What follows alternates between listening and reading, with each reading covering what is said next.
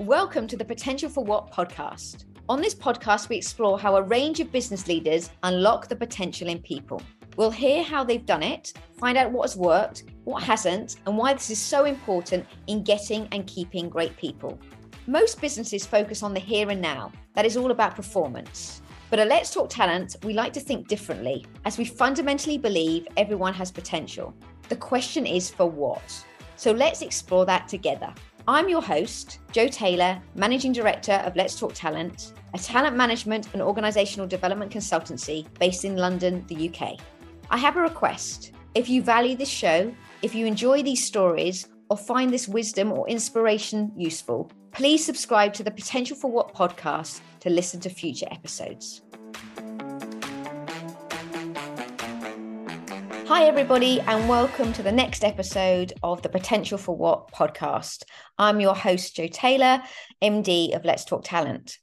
I'm super excited to be talking to Nikki Gatenby today. She is a non exec director, author, and cognitive behavioral coach. How are you, Nikki? I'm good. I'm good. Delighted to be here. Thank you so much for inviting me on. Fantastic. So, I'm really fascinated by cognitive behavioral coaching and how it unlocks potential. I want to start with sort of really asking you how does it affect potential?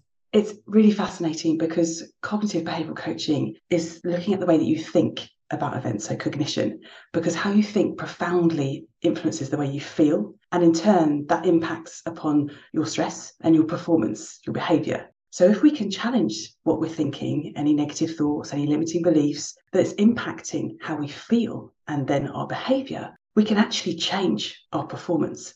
And that's it in a nutshell. And what I love about it is nothing else in the world has to change apart from how we think. We are actually in complete control. So, actually, taking that approach, we're in complete control of unlocking our potential. And I find that fascinating. So, what limits? And you talked about that sometimes we can limit ourselves in our potential. When you're coaching someone, what are those sort of limited beliefs that perhaps are, in a way, the angel and the devil on our shoulders? A lot of the time, and I work with a lot of CEOs, a lot of people that can tend to work in isolation, they can be quite lonely. They are having challenging thoughts about, I've got far too much to do, or I'm just not enough, or I'm not good enough. And these things can get in the way of our performance because we end up, it's almost like a self fulfilling prophecy that we become not enough but if we can think about that and say, okay, how is that working for us? Why is that thought there? It's there for a reason. It tends to be there to protect us in some way, shape, or form. But if we instantly jump to the negative, it's actually not serving us very well. So, can we challenge that thought and that thinking into a way that will help us rather than hinder us? And it's fascinating when we start talking about this because they're very personal thoughts. Apparently, we have around 70,000 thoughts a day. They're not individual thoughts, they're kind of what I call playlists and we have these recurring playlists and people can be woken up by their playlists either about work or about money or about weight or whatever. And it's that recurring one liner that's really good to challenge and say let's have a look at it. What why am i thinking it? What's it doing for me? And how can i help it to serve me better? So instead of i'm not enough we can change it. And it has to be something you believe and can believe to i am enough. It's very simple but it's just that self-talk. And things that are constantly getting in our way if we practice them, they will always get in our way because we get better at what we practice.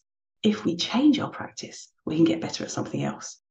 So it's learning to build that mental muscle that's actually going to help us in a positive way. And it can be really simple to challenge how we're thinking. It can feel very hard. It's a bit like a press up, a very simple maneuver, but actually really hard to do well. And it's quite difficult to coach yourself through it. So it's really useful to have someone to hold up a mirror and go, okay, let's let's work this through together. So challenging those limiting beliefs can feel quite difficult. But if we practice a new way of thinking, we can hugely impact our performance. And a lot of this comes from Professor Steve Peters, who wrote The Chimp Paradox, which I'm sure many leaders will have, sorry, listeners will have read. And he talks about the fact that most of the GB Olympic team were being trained by people in a physical sense. He trained them in a mental sense. And Victoria Pendleton, and Chris Hoy put their medal haul at his feet, saying he made such a difference to the way we think that impacted our performance in a way that nobody else could touch. So there's kind of Olympic level proof points here, but I see it every day in the work that I'm doing. It's super interesting. I remember going to a talk by Dr. Steve Peters and being really amazed. He showed this video of someone giving evidence in um, a trial. Mm-hmm. And they were saying on the surface, this person gave evidence, and there was nothing that you would think this person was really telling the truth. It was really believable. But then when he slowed it down and he showed all of the kind of nuances, the sort of unwritten elements, the ticks and everything, you could see how uncomfortable, how pained, how discombobulated that person was. And in some way, that sort of feeds into potential, doesn't it? Because sometimes when you've got a high potential or a CEO who's in a way gone through their career and got to a certain point, there's an expectation, isn't there? It's that expectation versus reality. How do you kind of coach that to enable someone to kind of live in the present, but also focus on the future? Fascinating because there, there's many ways that we talk to ourselves that limits our potential. The first being how we treat ourselves. We've talked about a little bit of that, and I'll go into a bit more detail. Second is we can tend to outsource our happiness sometimes, and that's a fascinating way of thinking about why we're happy. We, we give others control. And thirdly, we can rely on someone else to find our path forward. So let's, let's just dig into those a little bit more. So in terms of how we treat ourselves, I was listening to Jimmy Carr the other day, ironically. I don't know if you've heard him on the Steven Bartlett Diary of a CEO, but he is a philosopher as well as a comedian. It's really powerful stuff. And he was talking about the fact if someone, when you were a teenager, gave you a car and said, This is the only vehicle you're ever going to have in your life, treat it as you see fit. How would you treat it? How would you drive it? What fuel would you put in it? How regularly would you give it a checkout? How would you expect others to treat it? How would you ensure it stays in tip top condition for as long as possible? You know, if you've got this car for 70, 80 years, how would you treat it? And you can see where I'm going with this, Jo. You know, we, we have our body, we have our mind. How are we treating ourselves? How are we driving ourselves? Are we over driving ourselves? How are we fueling ourselves? Are we using really good fuel? Are we using really good food? How regularly do we check in on ourselves, both mentally and physically? How do we let others treat us? And how do we respond to them? All of the analogy works beautifully. And coming from a comedian who I've now discovered is also a philosopher, it was really powerful stuff. And he's just written a book, Life After Laughter, which is just fantastic in terms of his approach to life and his being a comedian. And there's a lot of these elements in it in terms of how we treat ourselves can be our first limit on our own potential. I think you're absolutely right. I think I always find that myself that I'm my biggest critic. I treat myself or beat myself up much more about things than anybody else would a client, a friend, a partner, or anything, because it is something about limited belief that there's this perfection. Yes. And I think what comes with that is purpose. If you've got that purpose and that passion coming together, then hopefully that enables you to work through. But you're right, that changes. So, what I was like at 20, the core of me is exactly the same, right? But going into my, you know, my 50th birthday this year, it's a different person that sits in front of you today. But that's okay. But the core is the same. Yes. And on that journey, I do quite a lot of work around inner critic, but also balancing that with inner mentor. And most of us haven't had the opportunity to think about who our inner mentor could be. A lot of us know who our inner critic is, and we, listen to that voice. But it's really fascinating to think about who could be our inner mentor. Who could we project forward to, to who's us in the future, as you were just saying, and ask that person advice because we are taught at school to read and research and prepare and bring the outside in, which is absolutely fantastic. But the balancer of that is bring the inside out. We have a lot of answers inside of ourselves. And often we look to others to give us the answers. And if we give our time, if we give ourselves time to stop and think and ask ourselves a different question, what would my inner mentor say? My inner critic's going crazy saying this. What's the balancer?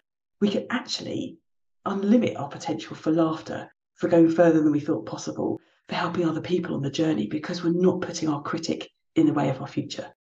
So, how we treat ourselves is so important.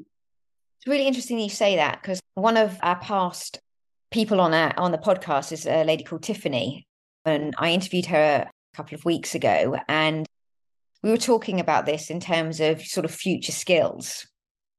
And one of the books that she recommended, which I've actually bought, is uh, Screw Work, Let's Play by John Williams. And I haven't started it yet, but it's this weekend's with a sickly dog. That's this weekend's workbook. But in it, it is saying to you, it's saying fundamentally what makes, what brings you joy. And if you can do more of that, which is exactly what you're saying, then your potential is limitless in effect. It's not driven by necessarily work or home. It's a, it's a combination. And I really like that concept when you look at potential, because when you look at it from an HR perspective, it's very much driven by traits, behaviors, attitudes. And what you're saying is that it's in our control mm-hmm. much more than we think it is. Yes, yeah, absolutely. And you know, what brings you joy? Beautiful. I talk about we tend to outsource our happiness to others and think other people have control. But if we think about what we actually can control, we can control what's going on inside our heads and our thoughts. Yeah. And how we think and how we react, we are actually in control of. But there's a real power to putting space between what someone else has said to you and how you respond to it. And I work with my coach on this, Sally Ann Airey, who's a wonderful coach. And she talks about the power of pause and the fact that if you can just give yourself a beat before you respond to a situation, you can actually give yourself a lot more thinking time to respond in a way that you authentically want to, rather than going to your inner critic and just instantly being worried about something. If we are more inner mental or more about joy or more about our own happiness, we can have a much different life. And again, nothing else needs to change except how we think and feel. Do you think that's changed during the last couple of years with people being more isolated?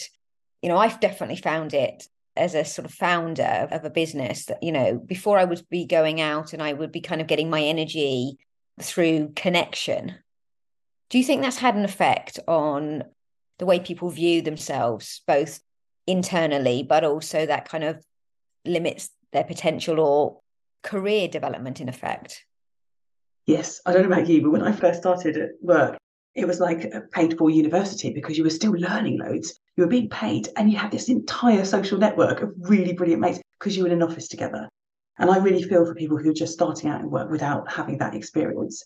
Although the introverts in my life are having an absolute bonus time because they're getting the space to think. And you probably come across Susan Cain's book Quiet, The Power of Introverts in a World That Won't Stop Talking. It's an incredible book. And as a, a learned extrovert myself, I was incredibly introverted as a child, but through work I've become more extrovert. I can absolutely see how people have thrived by having space and time to themselves, but others have been felt closed down by it. So I think that the hybrid model is going to be played to both people, but it's not black and white, there's all shades of grey. But I think we need to be more cognizant of the different types of ways that we think and we feel and we get our energy. Like yourself, I like to bounce off other people now. I'm really, and I'm doing it all day. Through a screen is hard. Going out and meeting people is lovely. But actually, I'm not sure being back in an office the whole time would work for me anymore because of the level of interruption. I quite like that focused time. So there's been a lot of disruption. And for a lot of people, it's been really hard feeling so isolated. But actually, there's a lot of people that have gone, this is working for me now. How can we get to the middle ground? How can we make sure that we can all be served by the way we're working? I mean, you've run businesses and you, you know, you're a non-exec director. So when you're sitting from that sort of 35,000 feet view and you're saying, look, we're looking at succession, we're looking at our highest potential. How do we increase, you know, those the marginal gains ultimately?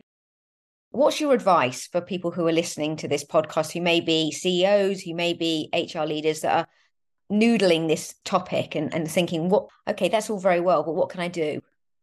Yes, I am naturally curious.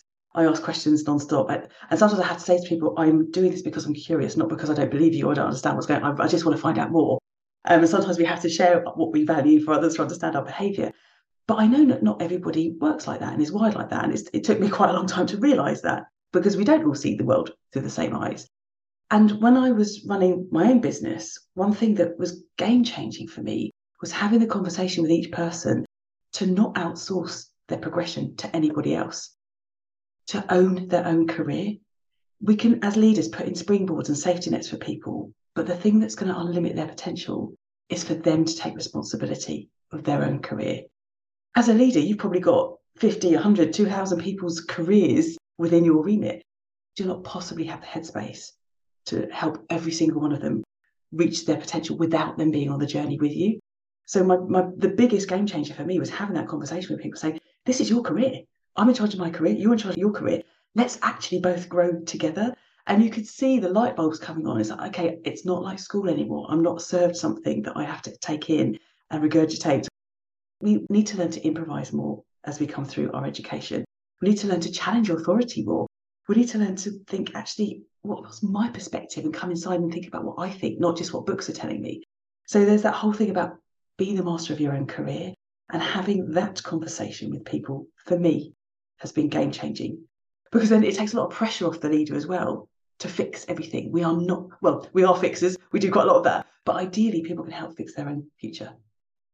So, when was your light bulb moment in your career in thinking about how you could realize your potential? And you're still realizing your potential in everything that you do. But, you know, were there moments that you thought, I'm having real fun here, or I've learned from that experience? Yes. When I took the leap from international role in a London agency to start to work with a Brighton agency and grow that, that for me was an absolute leap because a lot of my friends in London were saying, okay, so you're going to go from this big international role in a London agency where you're leading XYZ and you're going to go to a small search agency in Brighton and it's going to be based on well-being. Are you mad? And this was 15 years ago, and well-being at the time was a bit of a novelty and a, bit of like, are you sure? Whereas, you know, the values of the other businesses have been about high levels of creativity and brilliant execution, which I was going to take with me. But what I could see with working in highly competitive creative agencies was it was fascinating to work with really intelligent, really creative people. It was also hugely competitive and there was a lot of burnout. And I myself burnt out and I just thought this isn't how we should be working. One of those rules in your head, I, I, I shouldn't be doing this. It's quite, it's quite limited in itself. But how can I do this differently? So when we started Propellernet, you know, well-being being very much at the core, that changed dramatically because I believe people who are feeling good and taking care of themselves and taking care of each other will be able to do better work. And we took Propellernet from Brighton to global, from marketing services to SaaS technology products, one of the best places to work in the UK for eight years. And I know people feeling well was massively part of it and feeling they were part of the decision making process. So that was kind of a first realizing potential for me that I could take a leap which was deemed by others to be in the wrong direction. And actually, it's like, no, I'm not listening to that. That's limiting for me. I think this is huge. I think I can make a massive difference here. So let's not outsource my happiness to somebody else saying what I should and shouldn't do. Let me take the ownership of it. Let me be in charge of my career. And I, I loved every minute of it. it. It was brilliant. The second thing was when I wrote Super Engaged, I often stood on stages talking about the business, talking about the growth. And nine times out of 10, people would ask me, Have you written a book? I want to find out more. And I would always say, I'm, I'm too busy to write a book. What I meant was I was too terrified to write a book. But then eventually I thought, okay, I'll write the book, but let's get the story out there. And when it landed, the minute you hit publish, it's quite a moment. You kind of get the shivers down your spine. It's like, oh my God, are people going to love it or hate it? Am I going to get trolled? My husband's a great level. He went, You're not famous enough to get trolled. Don't worry about it. But when the feedback came back from Super Engaged, people got in touch and said, Can you come and help us do what you've done? That was the start for my springboard to being a non exec. And I wasn't really aware that that was something I would or could be doing. But I started very gently to work with some other agencies and help them with their culture and their growth. And it was fascinating for me. And again, that kernel of, oh, I can go and do this. Love Propellernet, amazing place. Love London. Love working in, in different agencies in Paris, all over the place. But taking that leap and believing in yourself not quite knowing if it's going to work, for me is fascinating. And I found a quote from David Bowie that kind of sums it up. And I'll just read it out to you. If you feel safe in the area you're working in, you're not working in the right area. Always go a little further into the water than you feel capable of being in. Go a little out of your depth. And when you feel that your feet aren't quite touching the bottom, you're just about in the right place to do something exciting. And that for me, just being just on the edge is really exciting. Not all the time, because you're going to go pop, but just those moments where it's, oh, that's really exciting for me, just when you're on the edge. I love that. I always call it feeling uncomfortably lost, that sort of knowing that you can do the job and 30% where you've got that stretch. I love that. I love that quote. Thank you so much. So, Nikki, as we come to the end of our time talking, and we could go on forever, but on where you've got a busy life and busy things to do, how can people find you if they're interested in talking to you? How do people connect with you? So I have two books out, one called Super Engaged. If you go to superengaged.co.uk, or there's my most recent book which came out in November, Better Business on Purpose. So bbopbook.com. Either one of those, there's subject matter around the book, or I'm on LinkedIn, Nikki Gatenby. Just Google me and I'm there. Best places to find me are in those sites or on LinkedIn, and I'm very happy to chat about any of these things, potential being a fascinating area for me. Brilliant. It's been an absolute pleasure, as always, talking to you. Thank you so much. And I wish you huge success going forward. I can't wait to see the next part of your journey. Thank you. It's been lovely to talk to you. Appreciate it. Thank you. Thanks for listening to the Potential for What podcast. If you're hearing this message, you've listened to our new episode all the way to the end. And for that, I thank you from the bottom of my heart. We hope you enjoyed this episode, and if you did, please leave us a review on Apple Podcasts and Spotify. Please share this episode with others who may be interested in this topic. As always, you can head over to letstalktalent.co.uk forward slash podcasts to check out all the links and resources in the show notes and to sign up to our email list.